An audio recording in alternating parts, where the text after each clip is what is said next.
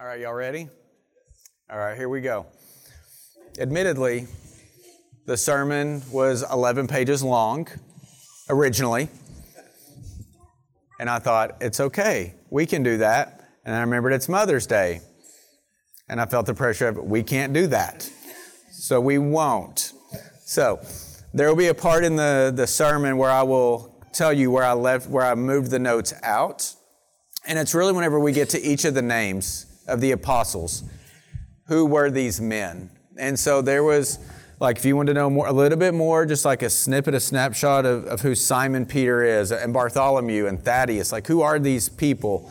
Um, I have another document off to the side that I can share with you also. So if you want just kind of a, a snapshot of who these apostles are, um, I will tell you at that point, hey, I've got that. I can send it to you. So remember, all notes, every sermon that, that any of us preach here, they're all, all always available um, so that you can have whatever information you need about a passage. Um, but, but we got it, we got it down. The Lord was like, hey, we're going to do, we're going to condense this. We're going to move this. Ricky, you don't need that there. You can take it out.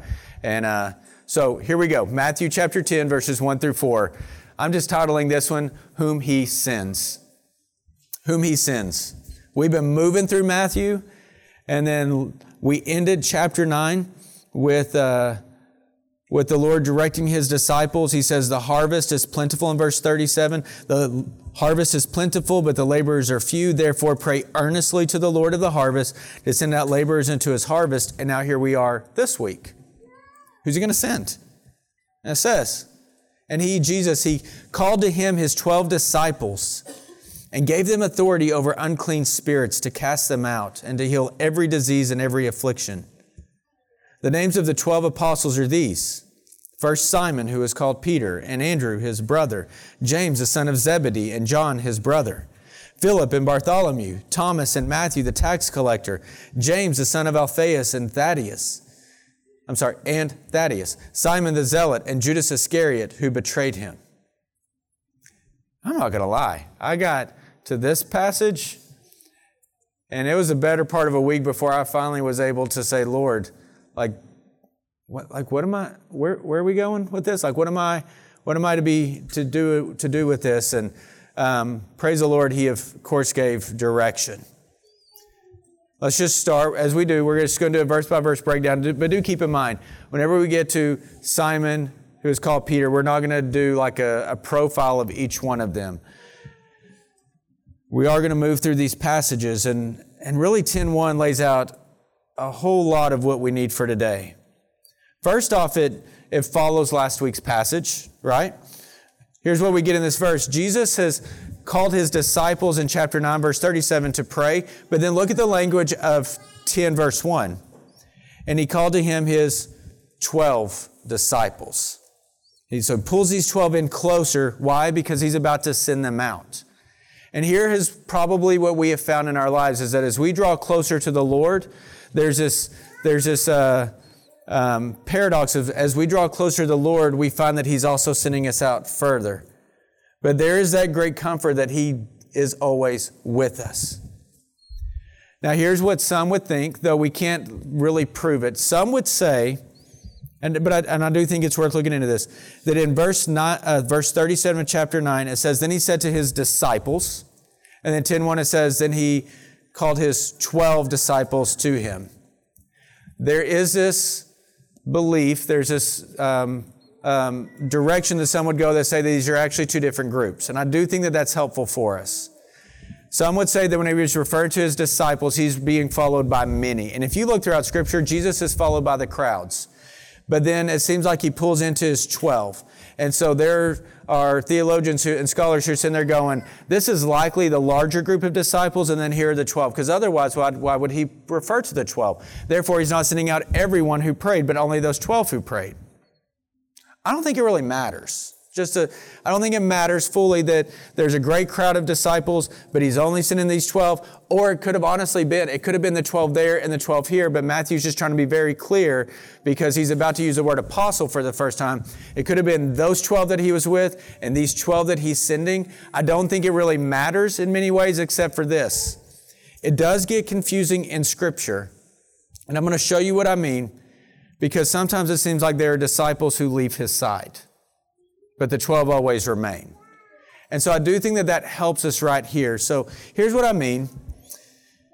Well, let me, let me step back real quick. I think what matters the most about this passage, like before we study it like in depth, I think what matters the most is that is this. Jesus has compassion for the crowds. He cares for the lost and he is sending people out into his harvest. That's ultimately what we need to land on in this particular passage. That Jesus, our God, has compassion, He does care, and He sends out. All right, so with that in mind, throughout the Gospels, there's a mentioning of disciples, like as a, as a big group, and then there's a mentioning of the 12. And it's really fun once you watch this, but it's also really helpful to understand what may be going on, what may not be going on. So go to John chapter 6, verse 60. Let's just watch what happens here.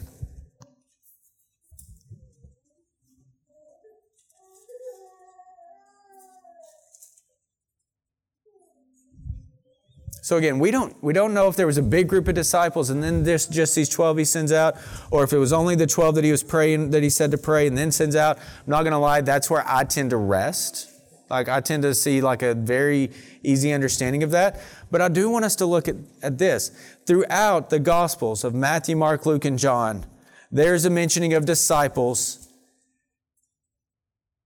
and an indication that there were many disciples, but then you get to passages where disciples leave.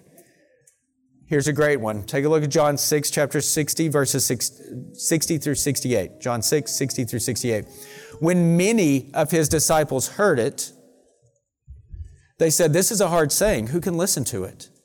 But Jesus, knowing in himself that his disciples were grumbling about this, said to them, Do you take offense at this? Then what if you were to see the Son of Man ascending to where he was before? It is the Spirit who gives life. The flesh is no help at all. The words that I have spoken to you are spirit and life, but there are some of you who do not believe. For Jesus knew from the beginning who those were who did not believe and who it was who would betray him. And he said, This is why I told you that no one can come to me unless it is granted by the Father. Verse 66 After this, many of his disciples turned back and no longer walked with him. Okay, but watch this. So Jesus said to the twelve, do you want to go away as well? And Simon Peter answered him, Lord, to whom shall we go? You have the words of eternal life. Y'all, John 666 has stopped me a lot throughout the years. It stops me even still. Because what Jesus is talking about before then is, look, there are some of you who are going to come to me and some of you who are going to reject me. And by the way, I already know who you are, but the Father's going to be the one who does all of the work. And they're like, this is a really hard saying. We don't, we don't like this. And he says, well, it's because this is about spirit and not flesh. This is about my, about our God doing something pretty radical and you have to trust it. And they didn't like it. So many, quote, many of his disciples walked away. And I'm sitting there going, but they were his disciples. I thought like if you were clinging to the Father's side, if you were walking with him, if you were with him, then you, you, like, he will never leave you nor forsake you. He didn't leave them, they left him. Number one. The other part is this. We don't think of the word disciple in the same way today as they did then. Disciple just means learner. And so as Jesus is walking the earth and as he's teaching, the crowds of disciples are following him. To them, to be a disciple didn't mean one who clung, cl- clings so closely and is so deeply committed as we are right now. It just means someone who's learning from. So there would be masses, there would be crowds of disciples because they were simply learning from Jesus. And they just got taught something they didn't like, so they no longer want to learn from him, so they leave. So whenever you and I say today, oh, you want to be in a discipleship group, or you want to be in a D group, or oh, you're a disciple of the Lord, we mean today someone who is so deeply committed. You identify with Christ in his life, burial, resurrection. Like you believe wholeheartedly in that. To them, it was someone who simply learned. So there were disciples who were learning from him who left him, which tells us that they were never truly committed to him. Does that make sense? But then notice how Jesus was talking to the disciples, and then he talks to the 12 and the 12 are deeply committed. He says to the disciples, and then they say, This is too hard for us. We're leaving. And he turns to the disciples, to the 12, it identifies them and says, Are you not going to leave also? And they said, Where else could we go? So, does that, that make sense? So that's why whenever we go all the way back to Matthew chapter 9 and then verse 10, so you can go and be flipping back there, if you would like, or if you will, please. It is likely that Jesus sees the crowds and he says to his larger group of disciples, Pray to the Lord of the harvest that, that I will send somebody out to work my harvest because it is plentiful and the laborers are few. So he says it to the, to the large. And then to the 12, he says, Come close because they've been praying. We've all been praying, and I'm sending you out. That's very likely. It also is very likely that he looks at the 12 and he says, Look at the crowds. They're harassed and helpless. Pray to the Lord of the harvest. Pray to me that I will send out laborers because the harvest is plentiful, the laborers are few, and then he sends them out. And you know what's the same in both of them? The Lord cares about those who are lost. The Lord has compassion. He cares. I think we're spending way too much time of as a what was it the large group and then the small group and then the small group and then just a small like who is he sending out? I care about this.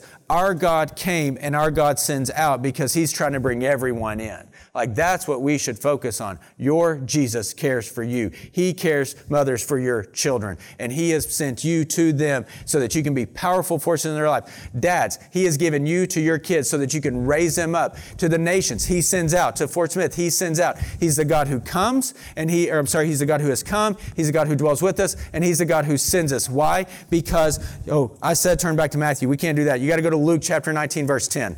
We're just some Bible Olympics, just back and forth, real quick. Okay, so Luke chapter 19, verse 10. No doubt, y'all, the 12 were there praying for the harvest no matter what. I think the most important thing is that Jesus answers the prayers for the harvest. Like that's what we should see. As we pray for the harvest, you better be ready because he's going to probably be sending you or people close to you out. But whenever we care enough to pray, then he will awaken in us a sense to go. But the 12, they were there praying, and our God cares about the harvest by sending his own people into the harvest. Why? Because Luke 19 10, it's this For the Son of Man, Jesus came to seek and save the lost. Why did Jesus come, y'all? To seek and save the lost. I know it seems really basic. I know it seems really elementary, probably. But like, just let that sink in really quickly, really deeply. Son of Man came to seek and to save the lost. Can we just let the eternal compassion ring throughout the hollowness of our hearts for just a moment? A badly broken and wicked creation exists. And God could have simply said, I'm done. He could have simply moved back and moved on to anything else. He could have left us to our own desires, our own wickedness, our own evil, our own darkness, and yet God Himself condescends to us so that He Himself could seek out and save the lost. This is Jesus. This is Jesus who does not say, Ascend my hill and I will accept you. He is Jesus who comes down the mountain and says, This is the way forward. Walk with me. Nope. No left or right. Uh, right here. Keep following me. We're going to do this together. He came to us so that he could bring us with us. I'm sorry. So he came to us so that he could bring us with him. Why? So that he could seek out the lost in all of our own broken ways. So he could save them and save us from hell. Like, so he could save us from hell. Not bad moments, not bad circumstances. So he could save us from hell and eternal separation. What kind of God is that? A God who says, I created everything good and I keep saving you time and time and time again. And I send my general grace and goodness over all the earth. I send you rain. I send you sunshine. I give you blessings and you don't even acknowledge it. You prayed. I answered the prayer and yet you walk away. And yet our God is relentlessly faithful. He is loving. He is compassionate. He is good. And He desires to seek and save the lost. He cares about the crowds. He cares about you. And he cares about all the crowds that your kids will engage with someday. he cares about the nations. Philippians 2 6 through 8 says this that though he, Jesus, was in the form of God, I'm intentionally reading this slowly, I just want us to think through this. That Though he was in the form of God, he did not count equality with God a thing to be grasped. And the language there, we've, we've preached over this, means it doesn't, not, not that he, the equality with God a thing to be just held on to, but held for himself, for his own selfish gain.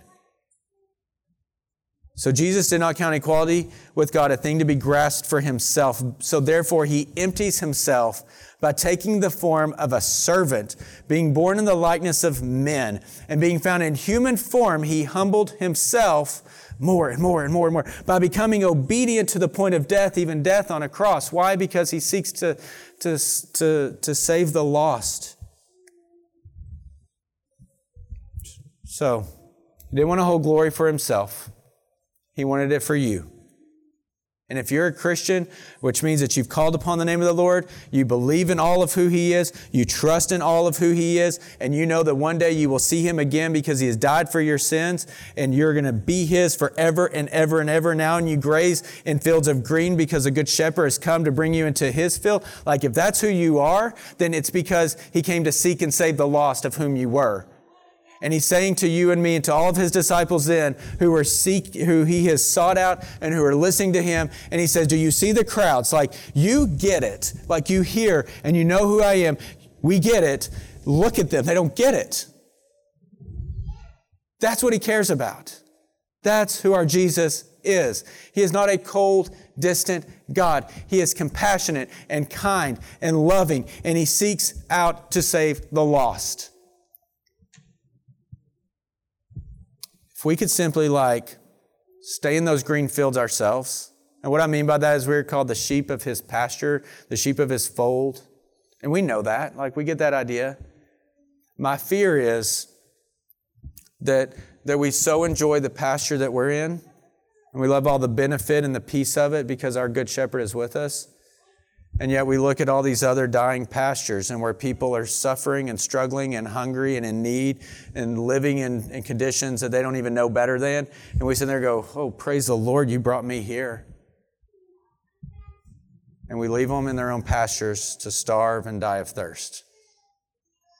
I know, happy Mother's Day, right?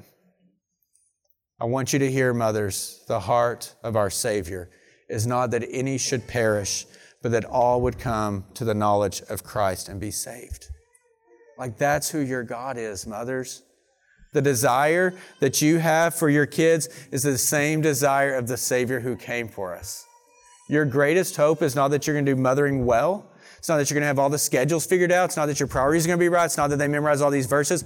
Mothers, your greatest hope is our Jesus who came to seek out and save the lost of whom our kids are or were. Our Savior is their Savior, and His desire for them is exactly the same to bring them into green fields and to be their good shepherd forever and ever and ever.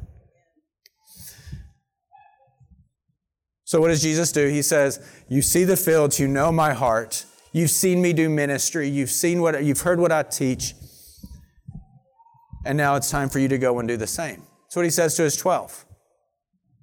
I love how Warren Wiersbe just brings it to a point. Because I, I do hope. I hope that God awakens in you what He's been awakening in me, that I sit still and I, and I shelter myself entirely way too much, to the degree that I probably do not actually reflect the heart of Christ for others. Like that's what he's been doing in me for these last couple of weeks. Listen to what Warren Wiersbe says. Christ had asked them to pray about the harvest in 9, 36 through 38. Now he sends them into the harvest to serve. It is a, listen, it is a serious thing to pray for the lost because God will want to use you to help answer those prayers. It's a dangerous prayer to pray for the harvest because if you're going to pray for that, then God may very well be sending you out. There's a very real situation, though, in some lives where they can't be sent out. They're just not physically able. Life does not allow them to go out. And uh, that's valid. Like sometimes it's just not able, but they can give so that others can go. They can pour into so that others can go. They can facilitate opportunities so that others can go. Like there are opportunities to go and there are opportunities to give. And there's always the opportunity to keep praying for that harvest, for those open doors for everyone as we go. But Jesus said to all of his disciples throughout all time, as you go, make disciples. Parents, this happens primarily in the home. If you're making disciples elsewhere and we're not making disciples in the home, then we're neglecting our call and our duty that we were given from the very beginning. But even from the home, we're to go out and make disciples as we go. Why? Because we're going into the crowds and we don't go alone. That's what the, the Great Commission, that last reminder, that great comfort. Lo, I am with you to the end of the ages. I am with you. You never mother alone, mothers. It feels like it, but it's a lie of the devil if you believe that all of this that you're doing is on your own. Sometimes it just needs to be the most peaceful prayer Lord, help me or help me to remember that you're with me in this moment. And He is. He just allows us to walk through messes so that we rely more and more upon Him. He lets us get to the end of ourselves, dads and, and church members, brothers and sisters in Christ. Like He allows us to get to the end of ourselves so that we realize that we absolutely need our Savior and He is with us. Okay, I'm going to keep going. There is a shift here, though, where Jesus has been doing all ministry, actually. All right, so I'm going to go back all the way to 10.1. I just want to point out something really cool. If we go from Matthew 1 1 to, to 10 1, Jesus is the one who's been doing all the ministry. Like they've been alongside him, but he is the one who has the fullness of the power. He's the one who is healing and casting out, but now he's, look at this, he's giving them that authority. Like that's a really cool thing. It says that, excuse me, not that they learned this, but he gave. He gave them the authority to heal, the authority to cast out demons, why? Because they're about to go and they're his ambassadors. They're his apostles, his messengers, and he gives them all the fullness of all the power that they need to do the work that they've seen working through him so that they can also reach out and serve and seek and save the lost and point all of them back to Jesus Christ. Matthew Henry says it this way. He says, it is an undeniable proof of the fullness of the power which Christ used as a mediator Y'all follow me? Undeniable proof of the fullness of power which Christ used as a mediator that he could impart his power to those he employed and enable them to work the same miracles that he wrought in his name. You got some old English language in there, but here's what Matthew Henry is saying. Such was the fullness of all the power in Jesus that he could give that power in its fullness to his disciples and yet still retain all the fullness so that they could do all the same ministry that he himself was doing and it was never depleted. Such is the fullness of God in Christ. That's incredible. And you know what's really, really incredible? Is that he gave it to those 12 right there. When we believe in Christ, scripture tells us that his Holy Spirit comes and it indwells within you and and me. And so the same spirit that moved those 12 out so that they could do miracles and believe and, and lead others to him, that's the exact same power that resides within us. Like it's the fullness of God's power in us except we're never apart. He's about to send these 12 out. They're going to go two by two. I'll show you where we get that. But they're going to go two by two, and they're going to go away from His presence. But did you know that you and I are never away from the presence of the God who sought us out and saved us? He is always with us forever and ever and ever. We are never away from our Lord. And the same power that He gave them now indwells us. Why don't we feel like it? Because it probably terrifies us and makes us uncomfortable, especially if you're a Baptist. We don't talk a whole lot about the Holy Spirit and the power of the Holy Spirit moving within us as Baptists. But you read Scripture and it's powerful. I have a, a quote in the, the front of my Bible. Why aren't we filled with the Holy Spirit? We don't want to be. That's what Dr. Horn said preaching at Eastside several years ago. Why aren't we filled with the Holy Spirit? We don't want to be. Because if we were, imagine what we would be doing. Look at what happened when the apostles were filled with the Holy Spirit and when, and the early disciples. And I say that because I'm speaking to our flesh and our spirit. We're like, no, no, no, I do want it. I do want it. The spirit is willing, the flesh is weak. But if we would just simply live in the fullness of who He is and what He has given to us, Y'all, though in the form of likeness of man, he, Jesus, is still God and the fullness of him is God. And God is pleased to dwell in him. Listen to Colossians 1 15 through 19. It says that he, Jesus, is the image of the invisible God, the firstborn of all creation. For by him, Jesus, all things were created in heaven and on earth, visible and invisible, whether thrones or dominions or rulers or authorities. All things were created through him and for him. And he is before all things, and in him all things hold together. And he is the head of the body of the church. He is the beginning, the firstborn from the dead, that in everything he might be preeminent. For in him, Jesus, all the fullness of God was pleased to dwell. That's our Jesus. He is not some mere mortal man. He is Jesus, and the fullness of God was pleased to dwell in him. And in this moment that we see in Matthew 10, he says, Here is my fullness. I am giving my fullness to you. And so it all goes out and it's never depleted. And he has spread it throughout all of his believers, and it's never depleted. And all glory goes to him if we would just simply trust him. So now we go to Matthew chapter 10, verses 2 through 4. The names of the 12 apostles are these First, Simon, who is called Peter, and Andrew, his brother, James, the son of Zebedee, and John, his brother. I don't know why I said Zebedee that way, but I did. Zebedee. There you go. Philip and Bartholomew, Thomas and Matthew the tax collector, James the son of Alphaeus and Thaddeus, Simon the zealot, and Judas Iscariot who betrayed him. First off, what is an apostle? Like the capital letter A, apostle. You need to first off know this. This is the first and the only time that Matthew uses the term apostle to refer to the 12. Otherwise, they refer to the 12. So apostle shows up here, but it's actually really, really cool. Earlier, we talked about how a disciple was a learner, and the word was mathetes. The word here for apostle actually means one sent forth, right? We've heard that part like one sent. That's usually like, that's abbreviated. You need like the full definition. An apostle is one sent forth to represent an official. That to me changes it. Because we're all changed. Or I'm sorry, we're all changing the mind. We're all sent out. But the full meaning of apostle there is one who's sent forth to represent an official. And he just told them, You are my 12 apostles and you are sent forth to represent me. I am the official. And where you go, I go. And when they see you, they should see me. And they were referred to as the apostles. Capital letter A, it's the first and only time in Matthew that it appears. So should you ever go on Jeopardy and they say, like, what, where does that first and only time appear in the book of Matthew? You do know the reference now. Watch this. They were disciples in their learning. They are apostles in their going as he sent them to represent him, then they became apostles. I do want to make a little caveat here because we're about to move on to the next point. There has been the term apostle used more and more these days, right? So, um, is are you are you Pastor Ricky? Are you Apostle Ricky? Um, there's an apostolic movement, um, and there's like a new apostolic movement.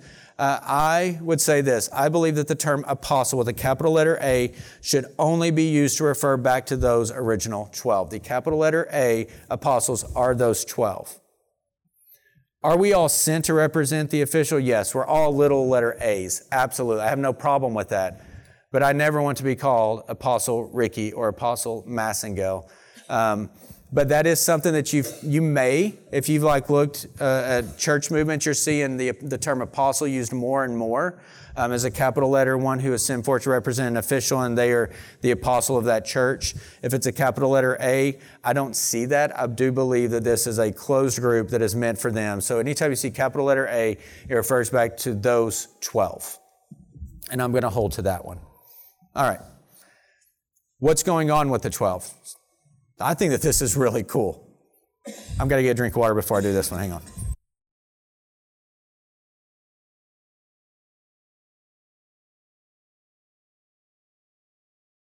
Is, sorry, my um, allergies or whatever. I'm just really dry today. What's going on with the 12? A whole lot is going on with these 12. I mean, there's 12 of them. Think about it. There's 12 of them. It's a, and it's a closed group. And if you've read the Old Testament, then you know the 12 is a pretty big number. And even if you've read the Old Testament and you're like, I'm going to look at him like I know where he's going, Don't worry, I'm going to tell you. 12 is a really big number. And 12 at the beginning of the Bible is a big number, and 12 at the end of the Bible is a really big number. There's something very significant, I believe, going on with the 12. Now, some also are on the other side. They're like, oh, you just pick some to gather around him. And, but then they do seem to represent something. So, what's going on? In its simplest form, I want to consider this. When God formed the nation of Israel, how many tribes were there? 12. These were the tribes that formed the nation of Israel, the nation that would represent and proclaim God to the pagan nations all about them. But there were 12 in the nation of Israel. But we also know the history of Israel's faithlessness, despite God's faithfulness and patience and long suffering. What they refused to do as a nation, Jesus does now. And so he gathers 12 men around him who do represent a new Israel right? What the nation of Israel did not do in its 12 original tribes, he's gathering these men who are going to go out and they're going to proclaim him. They're going to represent a new Israel. He is forming an Israel that is not bound geographically by ethnicity or bloodlines anymore. Do I believe, just so you know, that the nation of Israel today is incredibly important? Oh, absolutely, I do. I do still feel like the physical the manifestation of Israel is important, but I think that we are the we are the the Jews. Um, how does Paul say it? We are now spiritual Jews. So the nation of Israel also is greater than the boundaries, and it's greater than ethnicity. So here is a new Israel that he's establishing. He chooses twelve ordinary men. You're going to hear me use that word, ordinary or common men. Chooses twelve ordinary men, places them around himself, and declares that the kingdom of God is here now. Pay attention to that. There's 12 men around him, 12 of them, and as he's moving, the kingdom is growing, the kingdom is building. There is a new Israel. There's a new understanding of what salvation means to be found in Israel and God and Jesus. No wonder then the Jews were offended. They would know what's going on. Those who study scripture, those who know the language, no wonder the Jews were offended and wanted him killed. Some would say it's blasphemy because he would sit there and say, I am the Son of God. I am the Messiah. And that was blasphemy for them. Some of them were simply offended because all that they trusted in and all that they built and the temple that they revered, he is saying, I'm the temple actually. Like what you've constructed is not full enough. I am fuller. The nation that you've become is not good enough. I am better. Like all of this is going on and they would know it. No wonder they were offended. But these 12 are important not only in the temporary, but in the eternal as well. Okay, so we've hit Israel, the 12 nations, we've hit the 12 men in that moment around him. You've got to see two really cool passages, and then we'll, we'll keep going. Go to Luke 22, verse 28 through 30.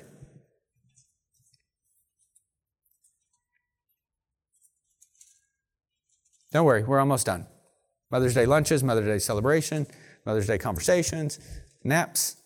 That's not happening. But everything else about Mother's Day, okay?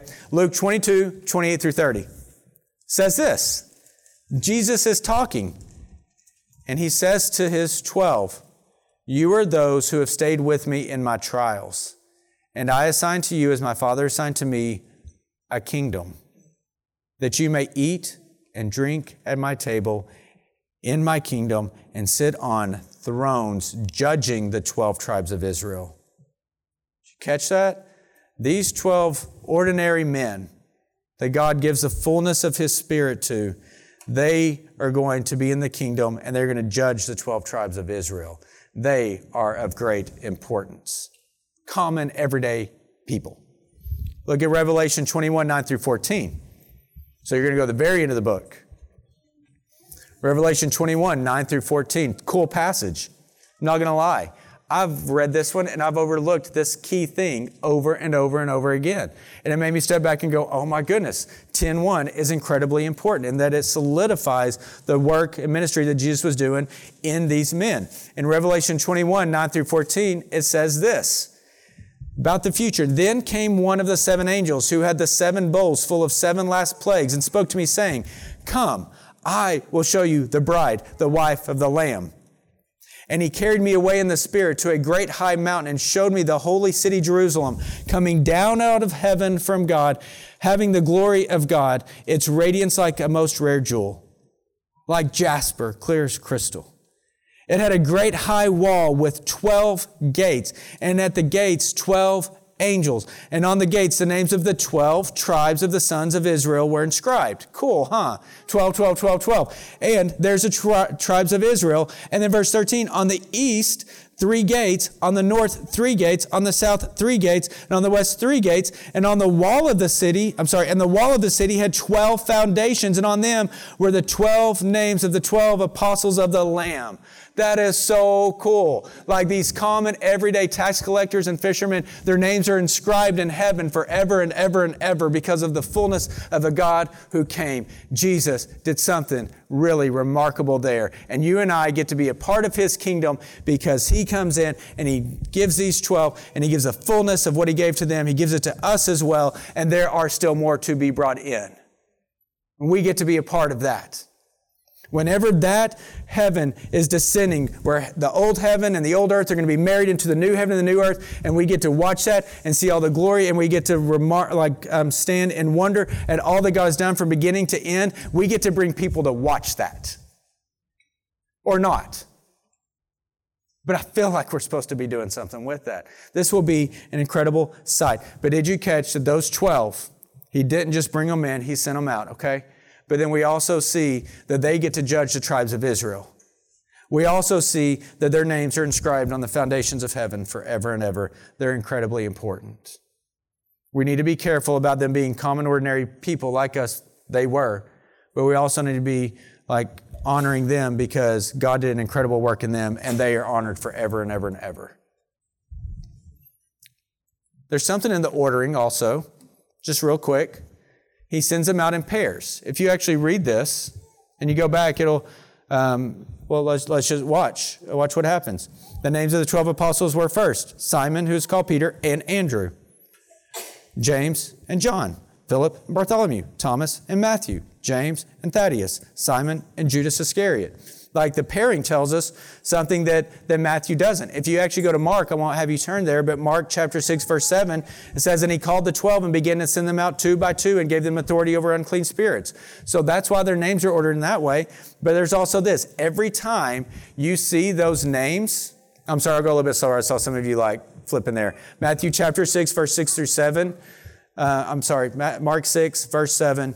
That's where it says that he called the 12 and he began to send them out two by two. And you see that here in Matthew. So this is where our gospels complement each other. They don't contradict, they complement. They come together, and the pieces of information they provide really help us have a better understanding. In every list of the apostles that you see, you're going to see two very clear distinctions. Peter is always first. Peter is always first, and he seems to be the leader of the apostles, though, get this, though he is far from perfect. He's quick to speak, he even denies Jesus three times at Jesus' trial. He's not perfect, but he's the leader. There should be some comfort in that. And the last one always listed is Judas Iscariot. And he, even here it's noted that he's the one who betrays Jesus. And in John, he knows that Judas is the one who's going to betray him from the beginning. I don't understand that mystery. I don't understand. If you know he's the one who's going to betray you, why do you pull him in? There are mysteries that we weren't meant to understand, and we're going to spend way too much time trying to figure out mysteries whenever it's so clear that we just simply need to know that God is doing an incredible work. The reality before us is this that both of these men walked life with Jesus. I'm talking about Peter and Judas. I just want you to watch something. They walked life with Jesus, both of them. They knew him deeply. They heard his teachings, exact same teachings. They observed him going off privately to pray, and they watched him work miracles in people and in nature, and yet Judas still betrays him. it just blows my mind. Exact same opportunity, two different results. One believes, one doesn't believe. And I don't know what to do with that, I'm not going to lie. All I know to do is keep putting the word out there and let the word do the work that it's going to do over and over and over again. But it also just reminds us that those that he sends out, people are going to, the crowds are going to keep seeing these miracles worked and some will believe and some won't believe. And then we're going to see how they're supposed to handle that. All right, what do we, so here's where I took out three pages of notes. And by this point you're going, even with comfy chairs, thank you. Okay. If you want to know about each one of, more about each one of these men, then that I can send you those notes. It's, a, it's about two to three pages. It's really easy to, to, to read. Instead, I think just some high points, and it's this. Well, I'll also say there's a book by John MacArthur called 12 Ordinary Men. It is, it is a good book. I do think that he speculates in some points where I'm like, okay, maybe. Seem like we're stretching that understanding a, a bit, but I understand what he's trying to do. But I do think it is a commendable book that I would give to you. It's a that I would I would commend to you. It's a good summary and study of each one of these men and who they were, and you will see that they really were just ordinary people like you and me. But here's a long and short of that list of men. Because if you go through, and you would even see this in the notes, there's some of these men we know nothing about at all. Like we know nothing. Like you go from one commentator to the other commentator to the other commentator, they're like, well, this one could be maybe this person. And after they do all of this, they say, but really we don't know, and evidence is pretty thin. There are apostles that we know nothing about. And then there's some we know a lot about. I think that the ones that we know nothing about should give us just as much peace and comfort as those we know everything about. All right, so what can we glean from that list that you have in front of you? This God used ordinary, forgettable men for his glory. Some of them we know much about, some we don't know, as in like nothing. These are forgettable men, sinful men, outcast, rich and poor, poorly educated businessmen, tax collectors, faithful, prideful, ambitious. And it's this group of common men that Jesus called to his side to be his hands and his feet and his voices to the nations. What excuse do we have? Like he's covered them all there. Did you hear that list? Like if you were to go through that list, you're going to get this. They are forgettable because we know nothing about them. They're sinful, they're outcasts, they're rich and poor, they're poorly educated or wise businessmen, they're tax collectors, which were outcasts in and of themselves. They are faithful, though. They are prideful and ambitious, seeking their own gain. And it's this group of common men that Jesus called to his side to be the hands and the feet and the voices to the nations. It's not who they are, it's whose they are, it's who sends them, and he does an incredible work. Y'all, those whom history forgets, which will be you and me. One day there will only be a tombstone that has my name on it. And even then, age will wear it away. History will forget us. History will forget the apostles, and it already has some of them. But those whom history forgets, God delights in because he never forgets. He knows their He wrote their names on the walls. He writes our names in the book of life, and nothing gets to remove it from the book of life. Like, you get that? Like, there's an incredible work going on here. He knit them together in their mother's wombs. These apostles, whom history's forgotten, he knit them together in their mother's womb and he recreated them in Christ Jesus for the good works that he had prepared beforehand for them to go do. Their names, their lives, their memories, they are not lost to God, nor is yours. You may wonder what in the world is going to endure after me and after I die. Y'all, we are too worried about the legacy in this world whenever we have eternal life afterward. This is all just preparation. And I want to be as prepared as I can to enjoy all the fullness and the glory that God has for me. All of us, time may forget, just as those apostles are, but God will remember our faithfulness and He will reward the faithfulness all of this, y'all, is not in vain. Mothers, it is not in vain. Dads, it's not in vain. Grandparents, it's not in vain. We keep pressing on, brothers and sisters in Christ, because all of this that exhausts us and wears us out, though we know it's for the good, it's not in vain. All the really messy um, worship nights that you're trying to have at your house where everybody's screaming and dad's getting mad because the kids aren't paying well enough attention whenever he just wants to ask a simple question, it's not in vain. Whenever we gather here, it's not in vain. Whenever you go and you share the love of Christ with a neighbor. It's not in vain. Maybe they won't believe in that moment, but it's not in vain. None of it's in vain because your God knows your faithfulness and He calls you to do this. That's what we see in that list of the apostles. We could look at snapshots of who they are, but I think it's better to understand them as a group. They were common, everyday people. And yet God does something really incredible. Though Jesus could do all things, listen to this though he could do all things on his own because he is God. We see in his life that through that though all power and authority and might are his, he used common everyday people alongside him to fulfill his ministry. And he does it today. Should Jesus want to, he from the throne could say, All are saved all hunger gone, all needs met. He could simply speak and everything would be solved. But what he does is he says, These things need to be done. I see the crowds from my throne. I see, and I'm with you always. We see that in Stephen whenever he's being martyred. Jesus sees him, he sees Jesus. Like, Our God's eyes, it tells us in the Old Testament that his eyes search to and fro, seeking those who desire to live a righteous life, and he will uphold them with his righteous right hand if we would but trust him. We don't even give the opportunity to be upheld because we just hold ourselves close. But these men, those 12 men, you look into their lives and they are willing to say, okay. Matthew 9:36, the harvest is plentiful, but the laborers are few. Luke 19:10, for the Son of Man came to seek and save the lost. There's a harvest. It's plentiful. The laborers are absolutely few. And the Son of Man came to seek and save the lost. John Piper said this. He says, Missions exist because worship of God doesn't. I like that. Missions exist because worship of God doesn't. And I don't just mean overseas missions. I mean, I think that's absolutely valuable.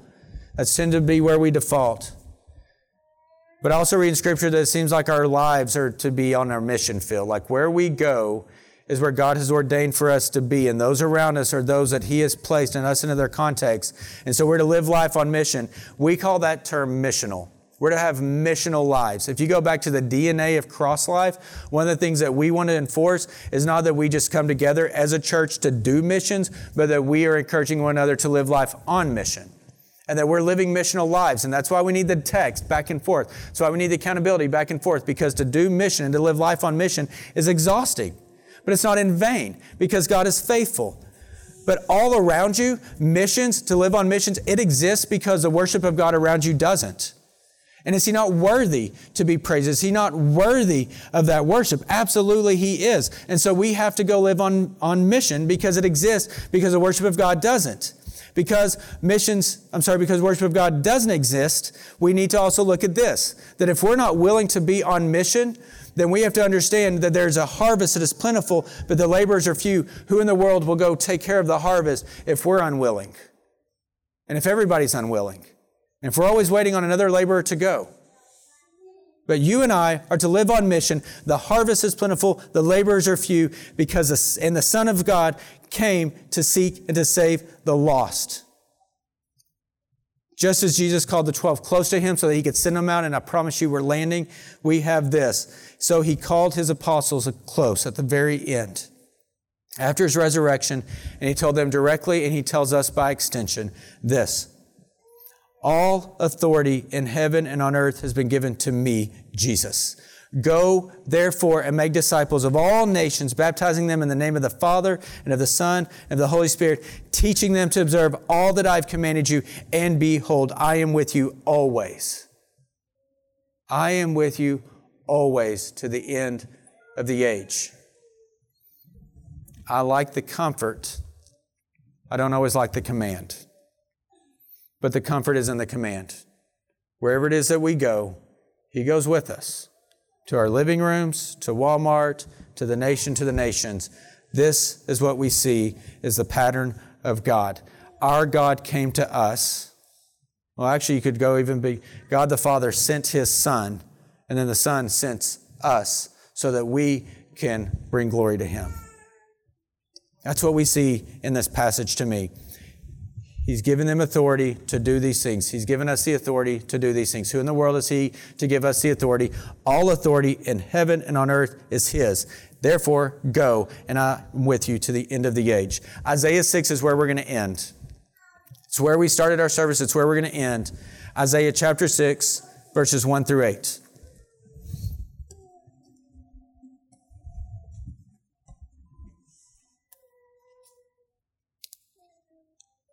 Isaiah 6, 1 through 8 says this In the year that King Uzziah died, I, Isaiah, I saw the Lord sitting upon a throne, high and lifted up, and the train of his robe filled the temple. And above him stood the seraphim, and each had six wings. These are terrifying, by the way. With with two he covered his face, and with two he covered his feet, and with two he flew. And you read other descriptions, there's just like these massive things. And one called to the other and said, Holy, holy, Holy is the Lord of hosts, and the whole earth is full of his glory. And the foundations of the threshold shook at the voice of him who called. And the house was filled with smoke. And I said, Woe is me, for I am lost. I am a man of unclean lips, and I dwell in the midst of a people of unclean lips, for my eyes have seen the King, the Lord of hosts. And then one of the seraphim flew to me, having in his hand a burning coal that he had taken with tongs from the altar, and he touched my mouth, and he said, Behold, this has touched your lips. Your guilt is taken away, and your sin atoned for. And I heard the voice of the Lord saying, Whom shall I send, and who will go for us? Us being the Trinity. And then I said, Here I am send me. If we have seen the King, and if he is worthy, then we should say, Here I am, send me. Wherever it is, God, that you send me to go, I will go. This, here I am, send me, should be the cry of our hearts after gazing upon the goodness and the kindness of Jesus towards us. Let's pray. Lord, thank you Lord, that we have your word. And Lord, I know there's a lot on our minds today as we're thinking about what the day looks like and we're thinking about our mothers and the mothers who are, who are here and not here. But Lord, I also thank you for your word that keeps us thinking about that which is greater than any day, Lord, greater than any year, greater than any decade or millennium or century, Lord, greater than anything is your glory. Lord, I pray that your word does what it's supposed to do in us. We're told it does not go out in vain.